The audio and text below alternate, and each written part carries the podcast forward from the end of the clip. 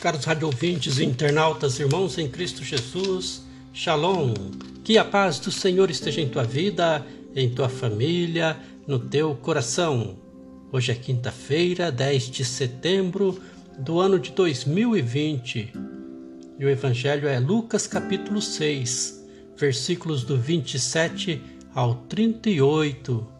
Neste mês da Bíblia, deixemos-nos conduzir iluminar pela palavra de Deus. Ora, a vós que me escutais, eu digo: amai vossos inimigos e fazei o bem aos que vos odeiam. Falai bem dos que falam mal de vós e orai por aqueles que vos caluniam. Se alguém te bater numa face, oferece também a outra. E se alguém tomar o teu manto, deixa levar também a tua túnica. Dá a quem te pedir, e se alguém tirar do que é teu, não peça de volta. Assim como desejais que os outros vos tratem, tratai-os do mesmo modo.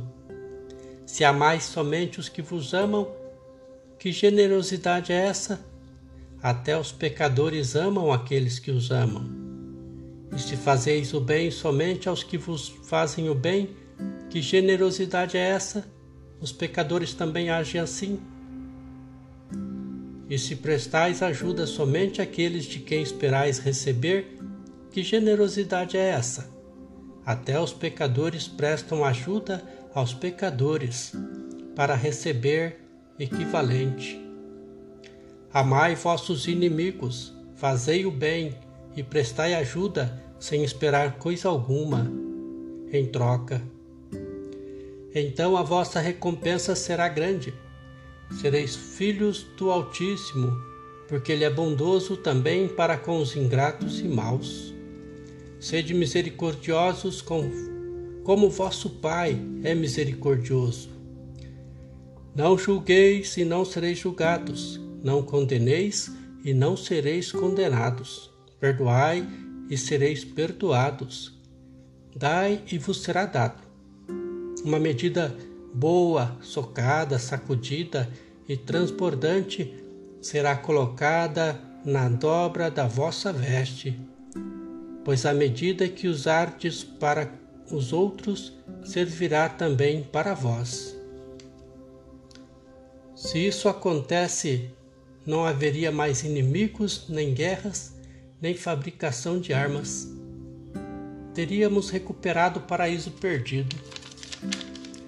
É uma utopia, um lugar que não existe, ou algo possível, realizável de alguma maneira?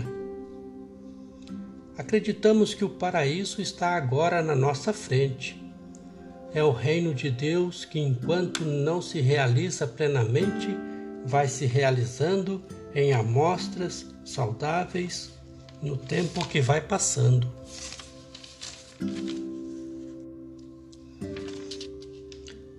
À luz das bem-aventuranças, Jesus assinala o modo de agir dos seus discípulos.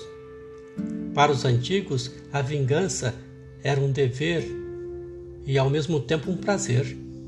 Jesus ensina um modo diferente de vingança perdoar e amar o inimigo.